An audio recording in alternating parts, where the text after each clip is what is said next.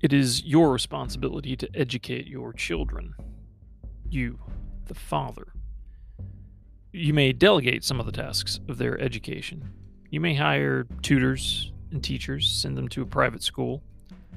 You may even send them to government schools, though I wouldn't necessarily recommend that. But you may not abdicate your responsibility to educate them.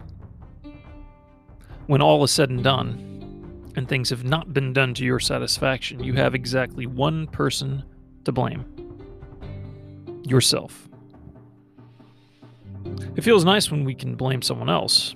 We can cast our guilt onto the teachers, point fingers at the school environment, shake our heads in disappointment at the chosen curriculum, throw medication at a boy who is misbehaving, rave at the school board. All of that is cathartic, easy. And all that is an effort to absolve ourselves of our own failings. It is a failure of nerve. From Ephesians chapter 6 verse 4. Fathers, do not provoke your children to anger, but bring them up in the discipline and instruction of the Lord. If your child is falling behind, do something about it. If something is not up to your standards, do something about. If you want them to learn something specific, do something about it.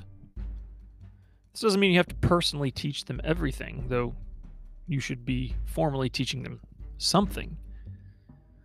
It just means you are the captain of the ship, and you will answer for where that ship goes and how it is maintained. There are a lot of jobs that you don't personally do, but it is your job to see that they all get done in an adequate manner. Do not neglect this responsibility. Do not abdicate. How many people have been complaining about schools not meeting? Or about how math is taught? Or about progressive agendas in new textbooks? Stop complaining. Do something about it. Because you are their father. Thank you.